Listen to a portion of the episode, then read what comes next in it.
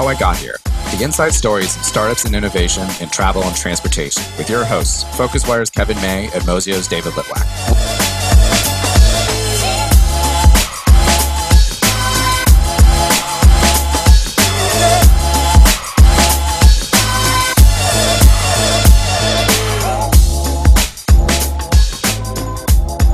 Good morning, good evening, good afternoon, wherever you are. Thank you, and uh, welcome to another episode of How I Got Here. This is uh, Mozio and PhocusWire's uh, weekly podcast looking at innovation and the stories around startups in travel and transportation. We're delighted this uh, this week to welcome Travis Pittman. He's the uh, CEO and co-founder at TourRadar. Tour Radar, for those that don't know, is both a consumer-facing and a supplier-facing on the tech side business in the multi-day tours and activities sector. For those of you that have had your head buried in the sand probably for the last couple of years will know that, and the likes of us have talked this up a lot, but tours and activities is, in inverted commas, the hot sector. So, um, you know, it's timely, therefore, that we get Travis in. Uh, based in Vienna, Austria, but it also has offices in Toronto in Canada and Brisbane in Australia. Uh, Travis is, as you may well realise, as soon as he starts talking, is a native Australian. So, uh, Travis, uh, welcome to How I Got Here. Thanks a lot. Yeah, great to be here. Thanks, guys. Okay, so we always start off the the, uh, the podcast with the question. Tell us uh, briefly how you got here, Travis. Absolutely, yeah. So you, you already uh, stole my thunder. Uh, I'm an Aussie. Uh, about 14, 15 years ago, uh, my brother and co-founder of TourRadar, Sean, uh, was living in London, uh, and he said, "Hey, it's great. Come over here. It's good money. you can travel lots." and so took the chance.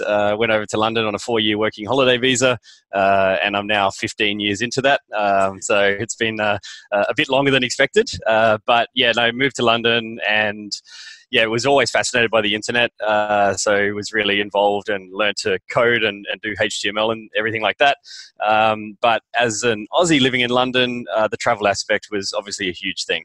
Uh, so everyone was taking weekends and getting away and taking longer trips to Europe and Africa and Asia. And as part of that, uh, we actually created a uh, was kind of our first entrepreneurial effort. Uh, Sean and I, uh, we created a website called Bug Bitten, so to be bitten by the travel bug, um, and it was a photo sharing site. Uh, so it was uh, a place kind of like Facebook, but you know before Facebook existed, and we were the default platform for all the Aussies, Kiwis, South Africans living in London to share their photos and their travel blogs online with friends and family. So it was kind of our foray into it. No one understood what the hell social media was back then or user generated content. Um, so we were kind of pioneering something that no one knew anything about. Um, and eventually, uh, cut a long story short, Sean being the, the finance guy that he is, so he was working in venture capital. Uh, he was like, "Well, we need a business model. We can't just build something and have you know tons of users and lots of people using it. We need to actually make some money." Uh, so we actually then uh, realized that maybe this multi-day tour space that uh, we were, you know, we were doing tours ourselves and booking it through offline travel agents, uh, and a lot of our friends were as well. Maybe that was something to actually digitize and bring online. Um, so it was around the time 2005, 2006 when Booking, Expedia, Skyscanner uh, were all digitizing various parts of the travel industry, and so we, you know, very naively gave it a crack and thought that uh, we could do it uh, pretty quickly. And obviously, uh, that's about you know 14 years later. Um, we are where we are today. Uh, but yeah, it's been a, a, a pretty long journey, uh, lots of ups and downs. Uh, but yeah, now uh, after raising uh, around $65 million in around six or seven different rounds, Uh, we have a team of 275 people globally, as you mentioned, uh, in Brisbane, Toronto, and Vienna as the headquarters. Uh, and soon to, to be opening up an office in New York as well. So, so, yeah, it's been a hell of a ride and happy to share some of my experiences today. Uh, that's that's great. Thanks for the, uh, the, the brevity there, Travis. I mean, there's so many elements that we we, we can dive into with with the story behind, uh, I guess yourself and your brother and and TourRadar. I mean, something I, I remember Bug Bitten as being. Oh, do you? Okay. yes, I remember that. So um, from my very very early days when I uh, joined Travolution in 2005, it was one that was um, kind of banded around a little bit as one of these kind of user generated content led sites. I mean, was it a necessity that you kind of um, needed to transition from that, which I presume probably didn't make a lot of money, to something where you could envisage there would be a lot more money on the table? Yeah, definitely. So uh, I think uh, yes, it took a lot of time, but uh, there was so many uh, lessons learned uh, and basically pivots and, and different things we had to try. Like in terms of business models, we started out, I, I, believe it was like a subscription model where you paid ten euros a year or ten pounds a year or something like that, and then that didn't really work. And then we had this membership program. So we had all these different types of models, um, and each each learning from one of those basically took us a step further, uh, and then it pretty much got to the point where it was like, well, uh, who's going to pay for something like this? And it pretty much got to a point where we said, well, the tour operators are the ones who want business. Uh, they actually want to have uh, more bookings and more, you know, travelers actually on their uh, tours with them.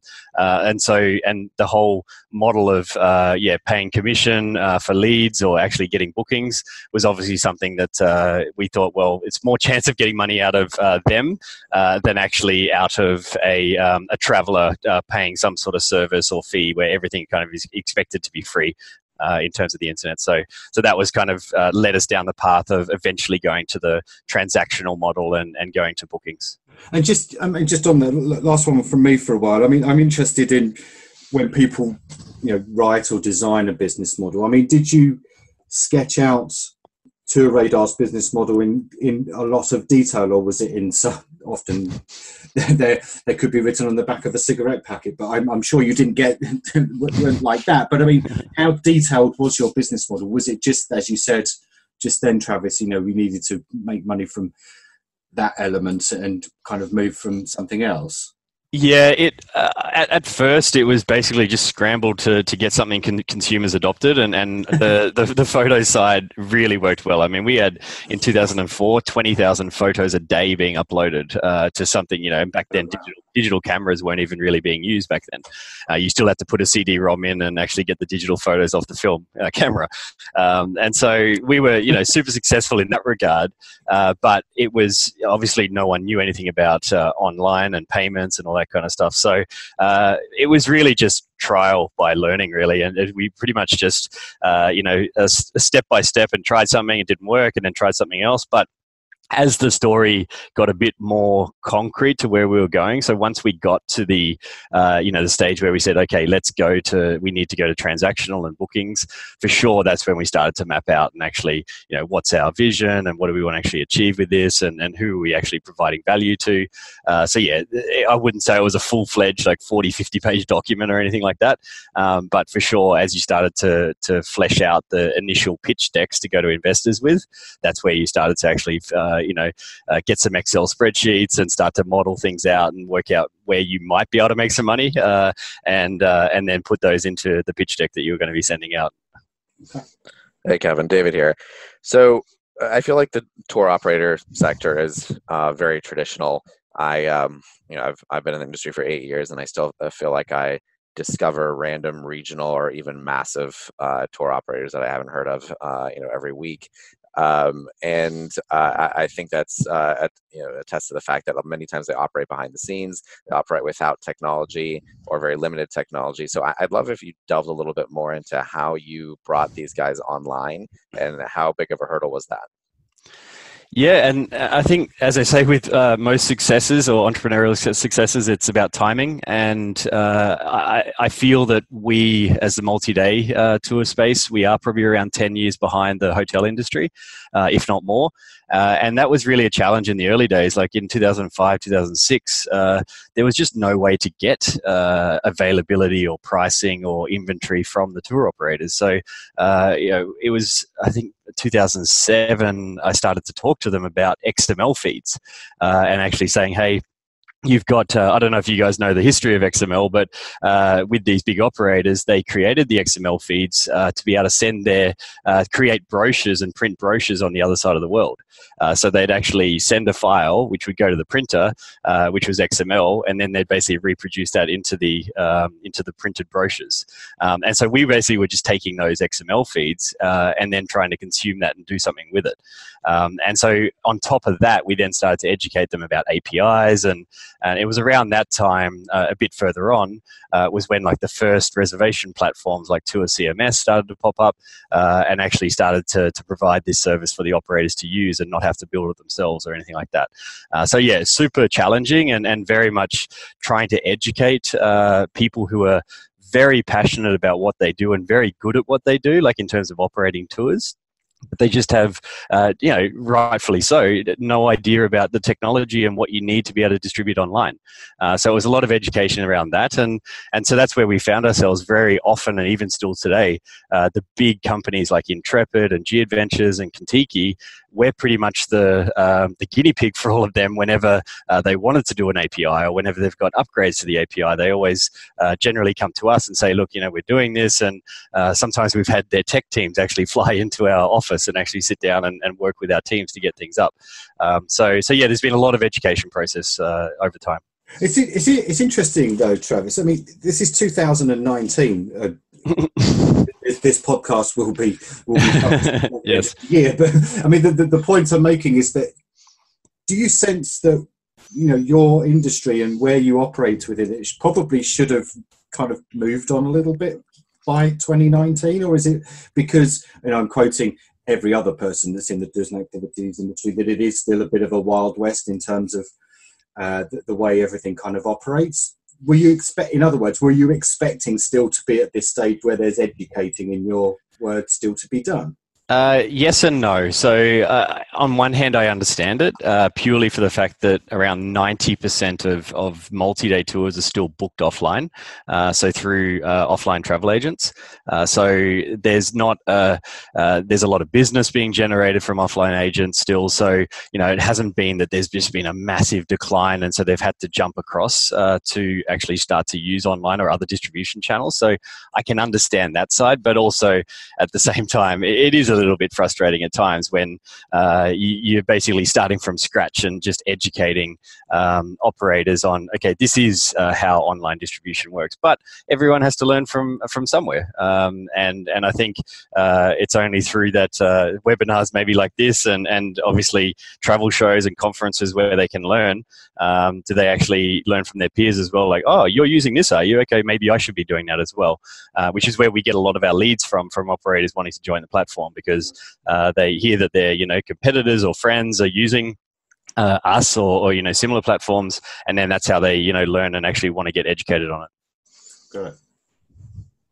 So you said something interesting there about how you said ninety percent of uh, tours are actually booked through uh, offline, often agents. It reminds me of a, uh, a stat I heard about uh, cruises, how it's something like 60, 65% of cruises are also booked uh, manually offline by travel agents.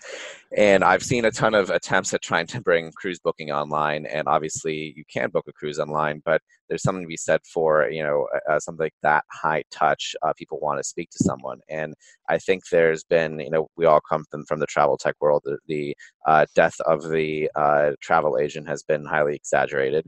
Um, and I, I, guess it would be wonderful to hear about a little bit how you think about um, how to operate and build tech in an industry that is inherently uh, doesn't need either doesn't need tech as much or at least needs much more high touch service uh, in addition to tech and how do you become complementary instead of trying to uh, just replace yeah, I think that's that's been uh, I would say one of the keys to our success in the early days uh, was that we didn't uh, necessarily go to the tour operators and say, "Hey, uh, we have this platform. Uh, you need to provide us with uh, XML or an API in this particular format so that we can you know connect to it and, and, it's minimal work for us." And we pretty much were just like, "Well, give us what you've got, and and we'll try and map it as well as we can to our our system."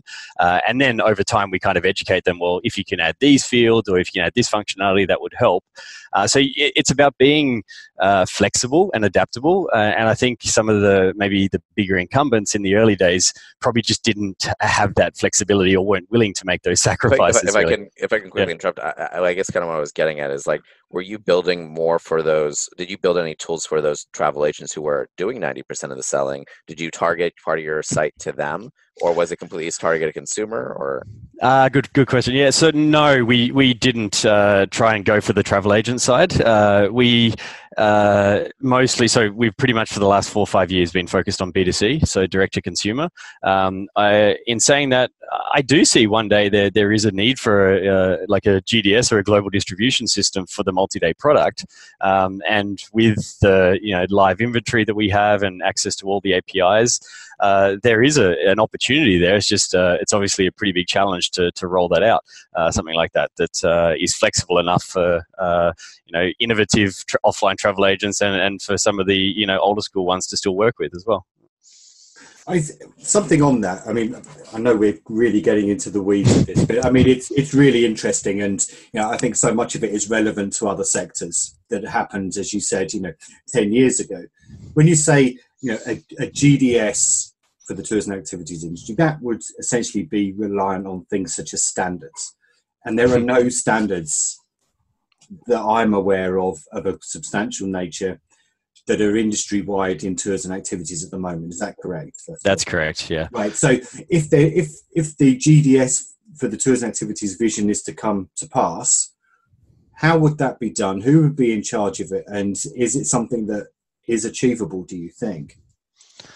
Yeah, I think there would need to be some if you if you're talking about a, a, a GDS for the entire tours and activity space because I think the, uh, the the phrase of tours and activities is obviously a very very generalized one as well because we we yeah. get thrown inside that but uh, obviously we're very different to the the likes of the attractions and, and in destination activities so um, to cater to everything yeah I, I, probably would agree there needs to be some kind of standards uh, there but I, I do feel as well I think if there's going to be someone, it'll more than likely just be someone who makes a run at it and uh, does it the best that they can.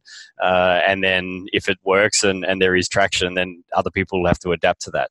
Um, is is my feeling. But uh, you know, maybe there is some sort of harmony, uh, harmony sort of situation that gets uh, done where everyone comes together uh, and agrees on standards. But I know it's been tried a couple of times. Open travel was one of them. Yes. Um, and it, it didn't really fly because everyone was just trying to work stuff out in those early days as well. Okay, and that, that's that's interesting. I mean, I was going to ask you because you you referenced him at the beginning, um, just a little bit about the company before we can come back to bits about the industry that you operate in. But um, your brother's the CFO.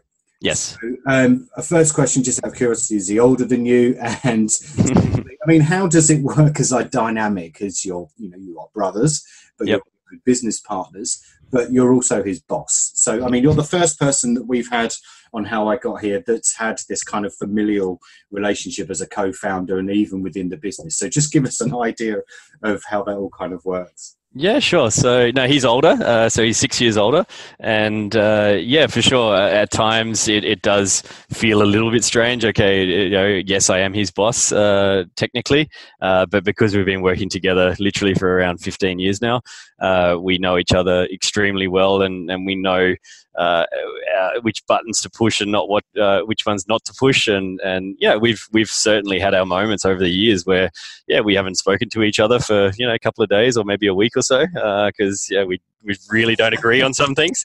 Um, but yeah I think we've seen so many uh, different ups and downs that we know that whatever it is, we'll work it out somehow. Uh, and also being related uh, with blood, it's sort of something that you never want to jeopardize ever. Um, and uh, it's basically, yeah, it's uh, the time I still remember when I actually, we were.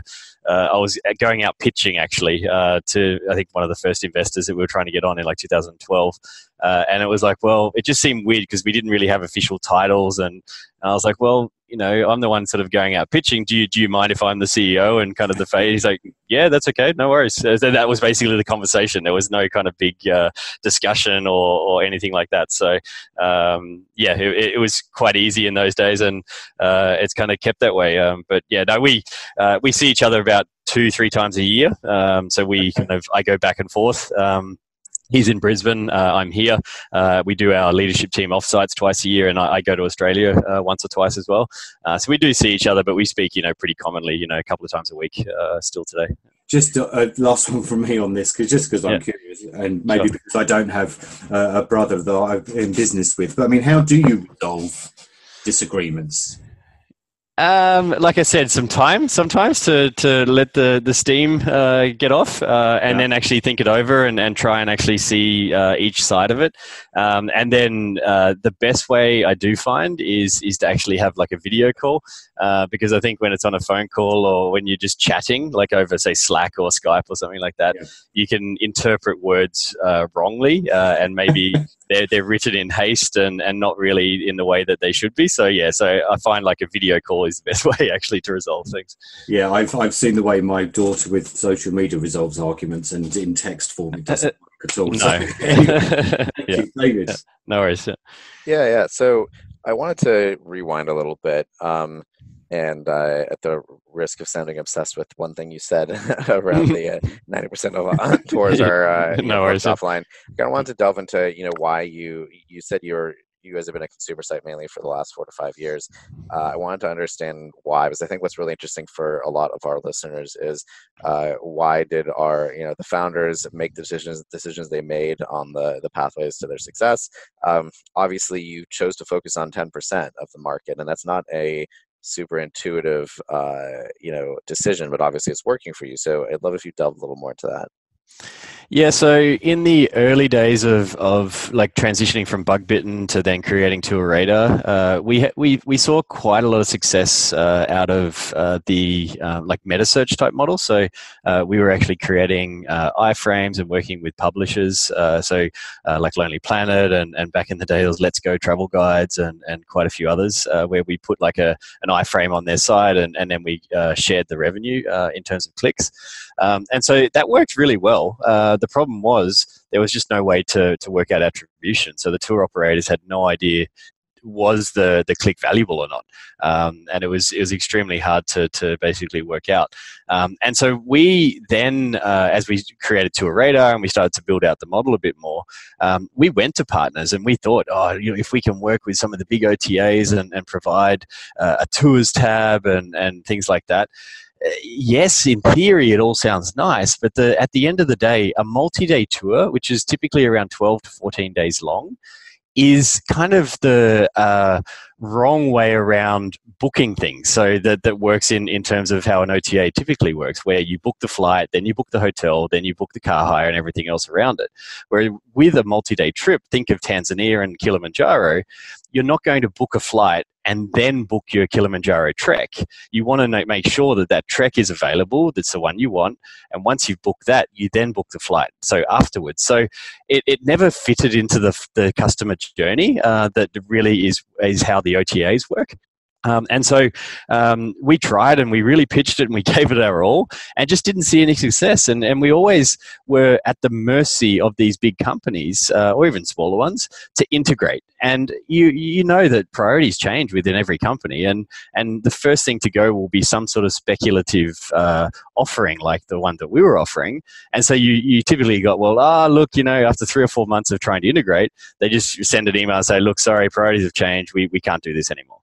Um, and so you, you weren't in charge of your own destiny. Uh, and then that's when we decided, okay, let's uh, take take control of that destiny and go to the B2C route, uh, where we were very good at SEO uh, and uh, obviously working out how can we then uh, grow out the business through other channels like email and paid search and everything like that as well. So why not focus? Well, so maybe this is a distinction that I'm missing here. with B2C, do you mean direct travel agents too, and just not through Expedia, or is it? Um, or, or do you mean direct to the literally? Sorry, yeah, track direct to, to consumer. Uh, so so you as a consumer booking it uh, with the uh, tour operator. No. So then, yeah, I guess the question is why not focus on those travel agents that do ninety percent of the bookings, or uh, when you say ninety percent of the bookings, I guess I'm, I'm wondering if you mean online travel agents, physical. Uh, in-person, you know, travel agents, traditional travel agents. Uh, assuming you mean traditional travel agents, traditional, have yeah. you, yeah, have you focused at all on uh, on them. I guess that's yeah. Yeah, and, and it is, and we definitely had conversations with them. But it, by the agents, I mean uh, a traditional, like if you think of Flight Centre, if you think of STA Travel, Trailfinders, those type of guys, um, even the home-based travel networks uh, that are in the US, um, and and we tried to to partner with some of them, and and the problem was it just every single agency network or or uh, franchise or whatever it was had different uh, expectations and different things that they wanted, um, and they either wanted to be customized. They either wanted it to be all branded their own, uh, and it, it, really wasn't an easy solution to go down. And and so again, uh, we felt we were kind of being more of a uh, a software developer and having to customize every single integration rather than actually just building one platform that we then push out to a global audience and then build and make better and better just through you know uh, learning from what our customers want and like and and then actually making everything uh, a better user experience for for them if I could venture a guess, it sounds like your your product was unique enough. There weren't enough people doing it, and the margins were potentially high enough. As you're you're talking about, you know, tours for 14 days it could be five to ten thousand dollars or something that you could actually get away with direct to consumer. I think a, a uh, you know, can tell me if I'm wrong here, but I think a, a theme of uh, this podcast so far is um, when we find a direct to consumer company that's been able to make it work and play the game of uh, paying for AdWords versus booking in Expedia, they found kind of a hack. And is is that you know is the hack that simple? Is it is it that you've got uh, a really high uh, high ticket product that is rare, and so you're able to make a B2C business work? Yeah, I believe so. Yeah, it's definitely one of the the aspects and and it's also understanding the the, the consumer journey uh, and and I think that's the the key difference is that a um, a customer going to book like a weekend in Paris uh, where they book a flight uh, an activity and and hotel and everything is a very different customer who is booking a a 14 day you know Inca Trail trek uh, from Australia uh, where they're booking it six to nine months out. So uh, the the user journey is completely different and and that also then the the keyword set and and uh, yeah, the types of people you're targeting uh, is very different, and, and that's where things like email uh, comes into into play because you, have got a, um, a, a detailed customer journey that's got to be played out over a, a, long period of time. It's not just a click and book in the same session. Uh, you've got to kind of warm them up as well and, and get them across the line. It's interesting, Travis. On that, I mean, you said you've always been very strong in the area of SEO and you know, the consumer focused strategy. How would you describe that has changed over time? By which I mean, you know, we've had the emergence of other players, and indeed, the search engine that we're talking about is kind of dipping its toes in the broader tourism and activities sector, not least mostly on attractions and things like that. But how has the SEO game, I suppose, is the, the, the question I'm looking for? How has that changed over time? Do you, would you say? Yeah, it's uh, definitely evolved. I mean, it, we've we've managed to stay uh, fairly well on top of it uh, by by having a you know pretty big focus on it over the years.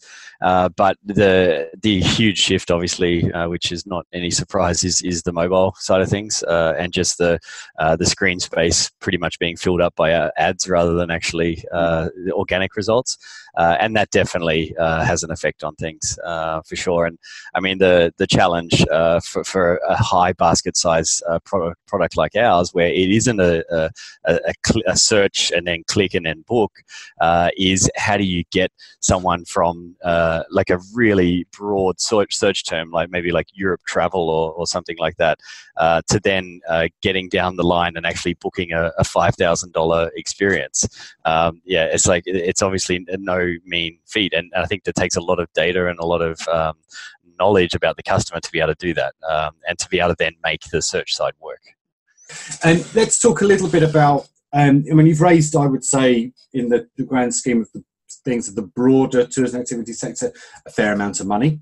Mm-hmm. So talk to us, Travis, a little bit about how you've approached fundraising, you know, in the context of being B2C and how you've kind of broadly pitched the idea to your to your investors. Yeah, it's it's been a, a definitely at each stage, uh, quite a different experience. Uh, so in the very early days, so back in uh, like 2012, uh, when we started to to raise our, our first round, because uh, so before that, Sean and I were uh, basically sort of self funding it and bootstrapping it, and then realized that we need need money to make money, and we needed people to help us. so when we started to go out, it was obviously. Um, tours and activities and, and specifically multi-day tours uh, as, as most uh, people there's a negative you know stigma and perception of them. It's basically that you're following an umbrella around a city and you're being herded around and there's no flexibility and all the people who are on the tour are not good people and you're not going to like them. So there's a lot of negativity around it. Um, and and so there's that perception when we were talking to investors was well this is a dying market. Who does these things anymore um, and so it took quite a while and a lot of persistence uh, before, and, and I feel that it was the likes of, of GetYourGuide and Viator and, and those guys in the early early days who started to, to put this spotlight a bit more on the you know activities sort of side of things and experiences side of things. Um, and so now it seems logical that oh this is a hot space and, and this is a sexy space and everything like that. Um, but for the you know very for like the first five or six years it just hasn't been that case. So pitching it to investors was very difficult to, to kind of break that perception um, and it wasn't until we we had that you know traction in terms of uh, bookings and customers and and, and real revenue uh, that made it obviously a lot easier to, to start to raise uh, money and and obviously uh, start to prove out that this was a viable thing that, that could be built and and that there was still a gap in the the travel industry that no one felt was uh, possible these days because of the big players out there. Um, so yeah. so you said something really interesting there about you know a lot of investors thought it was a dying industry, and uh, number one, I think it's a relevant point for our listeners to make is in that I, I'm surprised at the number of startups that have built you know they built really really big companies off of uh, stuff that um, if you read TechCrunch you'd think it was a dying industry, but if you uh, pay more close attention to the industry, you realize it's actually you know growing or thriving or you know needs a huge upgrade. But um, what it reminded me of is actually we had a conversation with Paulina at Wanderu, and she was talking about how um, the bus rider uh, was had become more and more millennial, you know, ten plus years ago, and they were it was redefining what it meant to ride a bus with the emergence of megabus, etc. And I do think kind of what you you said about it being a dying industry, there is some truth to that, and that I don't know many friends who would uh, opt into a Contiki tour. Um, but uh, I do see there there are kind of modern uh, new equivalents kind of coming onto the market, and the one I can kind of think of actually is Yacht Week. Um, and there's new kind of new ways of uh, people on a gathering it, uh, you know, on a tour basis uh, that is engaging at the more millennial generation. So I, you know, how do you think about um, to, not just your tech company, but I'd say the wider tours, act, you know, uh, industry evolving from the Contiki or old people being escorted on and off at a bus kind of stereotype, and how, how is that being redefined? Yeah, I think a, a lot's being done, uh, but also those particular operators you mentioned, uh, they they're also redefining themselves uh, because they obviously know the the customer uh, is is changing and, and what they want is is changing. So uh, I think if you look at a, a Contiki tour today as opposed to what it was maybe ten years ago, it's an extremely different experience, uh, and you know they they are catering to a lot of the things that the the consumer is wanting. So I think, and that's the the generally across the industry is that operators, like tour operators, have to uh, stay with the times if they want to survive. Uh, and you do see they, you know, having smaller groups or they're making more local experiences or local guides, that sort of thing. So they do have their finger on the pulse and they are changing. But for, for sure, one trend that we are seeing is just the smaller group size. Um, so uh, you get down to uh, 12, 15 people. Uh, that's kind of a size that's getting, you know, pretty popular uh, rather than the, the 50 people on, on the bus. and even those 50 people on the bus, they're uh, they're maybe reducing the number of people down to 40 instead of 50, so it's not as crammed, and you've got a bit of space as well. Um, and so, so yeah, there's a lot of uh, reinvention happening uh, within older operators uh, who have been out there for a longer time. Uh, but the new ones, yeah, like Yacht Week, and, and there's a, a bunch of others in in Thailand and through Asia uh, who are creating these experiences where you're traveling in a group but it feels like you're actually traveling, but you actually feel as though it's an independent experience. Um, and trying to find that balance where people have flexibility and, and time to, uh, you know, do things on their own and not feel chained to the group uh, and know that the, the people who are booking onto that trip are like-minded uh, and that they actually will like or really hang out uh, and get along with a fair chunk of people who are on that trip. Um, whereas it, yeah. that last part actually, so it's funny you said two things that I think are li- well. You said one freedom for them to do what they want, and then two they'll actually be like-minded. And actually, that was about to what I was about to ask, which is it seems like you know Yacht Week attracts a lot of people and gets them excited because they think, oh, well, there's a bunch of people exactly like me that are going to be on this. It'll be a social experience. And it's like a little frat party for a week. so, um, I mean, that's that demographic. But um, it seems like community is a also a huge thing that some of these guys are, are emphasizing. Um, yep. And, you know, just, yeah, I mean, would you say that's accurate? Massively, yeah. I think that's what people don't realize is that you typically will make one or two lifelong friends on that tr- on a trip, you like a tour you do. Um, so again, you're not going to like love the whole group and stay in touch with everyone, uh, but most people will stay in touch and then they'll travel and do other tours with them in the future. Um, and so that community aspect is a huge aspect that people don't really fully understand yet and i think that's a huge opportunity to try and uh, for us to educate the market and and and you know elevate the category, so to speak. Uh, that uh, the other way I like to put it is, if you're going to climb Kilimanjaro, uh, you you basically the itinerary uh, is going to filter out people who don't want to do that trip. Uh, so the, the people who will do that trip have looked at the itinerary, they've understood what it's about, and if they've booked it, there's a pretty good chance that they're going to have some similar interests to you, uh, and that goes for you know obviously many itineraries around the world. So so that's something that uh, a lot of people don't really realize as well. I love that. I actually uh, saw uh, Cadbury chocolate. uh, they're uh, they normally their their wrappers have a their logo obviously, and then a pouring milk uh, uh, kind of icon. And there's actually a recently they had um, a campaign where it was just the pouring milk icon, and it was just um, it, it, was literally um, some text on the bottom left, and it said that this uh, this bare wrapper uh, is because 225,000 seniors do not speak to anyone for an entire weekend and they're all talking about loneliness, etc.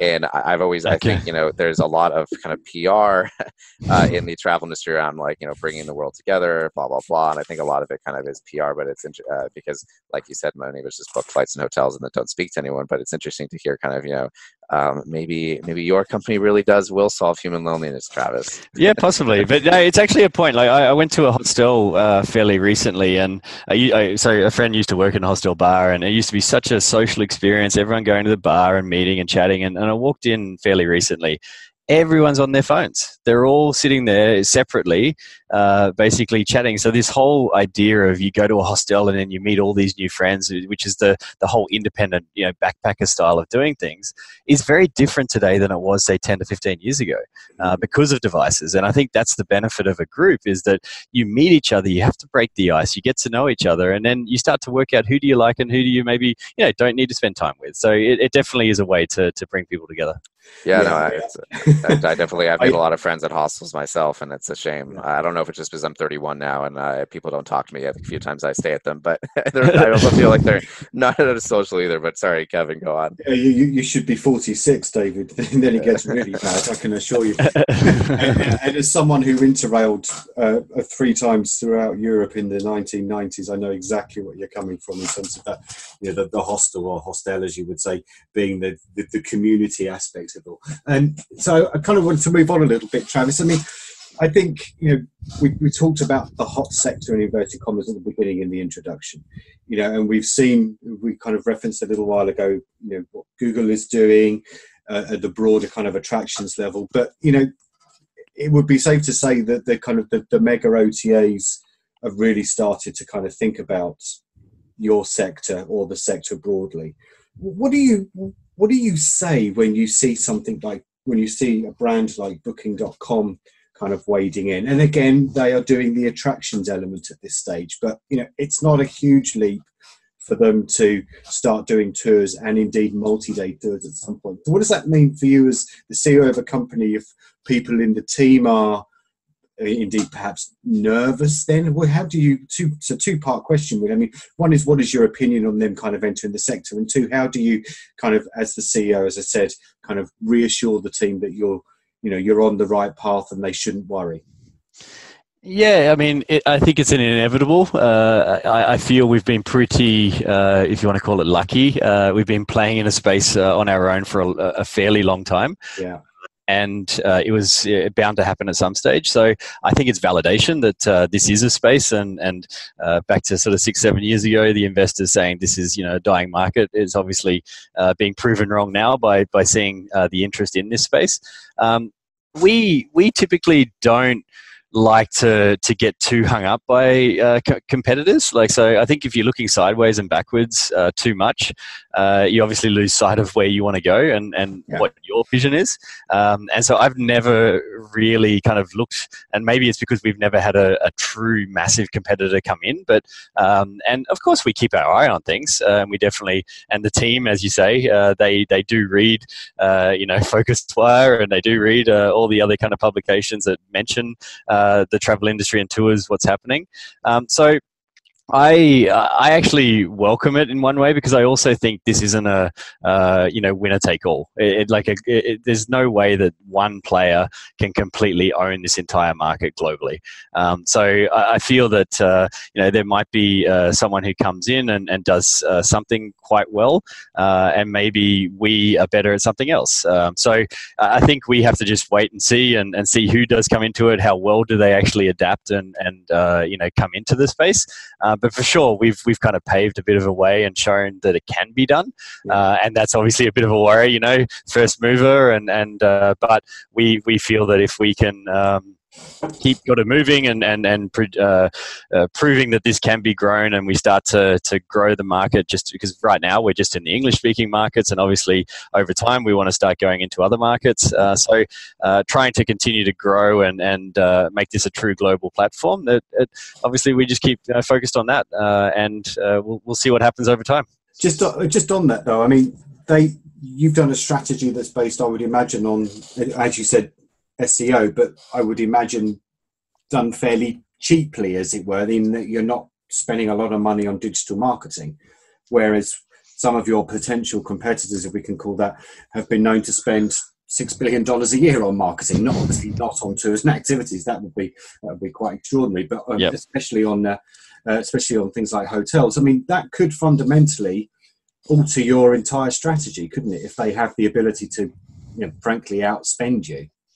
Absolutely, yeah, and and I think that all comes down to how quickly do the players roll stuff out, and and I, I do see uh, it as with any business, things are about focus, uh, and uh, I feel uh, there's a lot of competition uh, happening in certain areas like hotels, and I mean, obviously, with all the stuff happening with booking right now, they've got a lot of uh, things they're trying to, to sort out. Um, so going into to all these other verticals or other things is a challenge. Like you know, to do them well, like you can do them, and yes, they have the size, but to really go deep uh, requires focus. And and is there belief that this is truly a big enough uh, thing to, to move the needle for them. It's yet to be decided, really. Um, and so, yeah, I mean, I think it's going to take uh, a good 18 months to two years for uh, the bigger players to really start to have any inroads into this space, if they do. Um, and I mean, I think you also have to look at like Airbnb with uh, what they did with the experiences. Did that fundamentally uh, affect GetYourGuide or Klook? I don't think so. You know, and they've pushed that a lot, and and probably it's doing well, but I, I don't know if it really hurt those other two players. You know, and stopped them from raising huge amounts of capital and continue to grow pretty crazily. Okay, so uh, one final one from me, and then I think we're going to wrap up. Um, when we were in our virtual green room, if I can call it that, Travis, before we uh, before we went on there, you used a great phrase, and that was war stories. Um, think of any war stories or, or, or incidents over those over decade plus now that are useful for our startup listeners and how you've kind of overcome something that was really problematic? Um, yeah, I think the the one of the war stories was that uh, that decision to to go from uh, B2B to B2C, actually, uh, so that which we talked about. And, and we, uh, the very first leadership team offsite we did, uh, I think was in 2015, where this was the outcome that we came out from. Uh, and we, know, because we were trying for years and years to make this work, and and I think it was just a, we tried everything. Uh, and then it was like, okay, no, what's the way we can take control and, and, and have the destiny in our hands, as I mentioned before?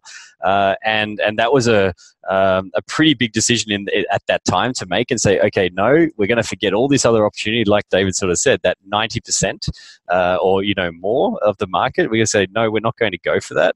Uh, we're going to go and trying to bring this market uh, online uh, and focus on the consumer. That was a a very you know not not tough call, but it was just one that took a lot of uh, a lot of pain to get to because there was a lot of uh, going to Phocuswright and meeting a lot of different players, and then realizing that okay, this isn't the the future uh, of of where we should go in the, in the uh, for the company. Okay. Uh, on behalf of our sister company, we we always liked your continual attendance at our. no worries. You're welcome, David. Yeah, well, um, I think that's all from us. Uh, you know, thanks, Travis. That was wonderful. Um, you know, just wrapping up. This has been another "How I Got Here" stories of innovation in travel and transportation. Uh, we're releasing these weekly. Uh, you can access them on PhocusWire.com and Mozio.com/move. And thanks again, Travis. Thanks so much. It was great.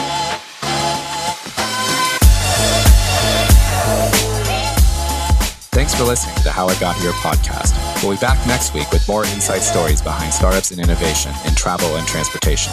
Check mozio.com slash move for a complete write-up of the highlights of every podcast with translations into five languages. And get your daily dose of news on the digital travel economy by subscribing to the newsletter at phocuswire.com.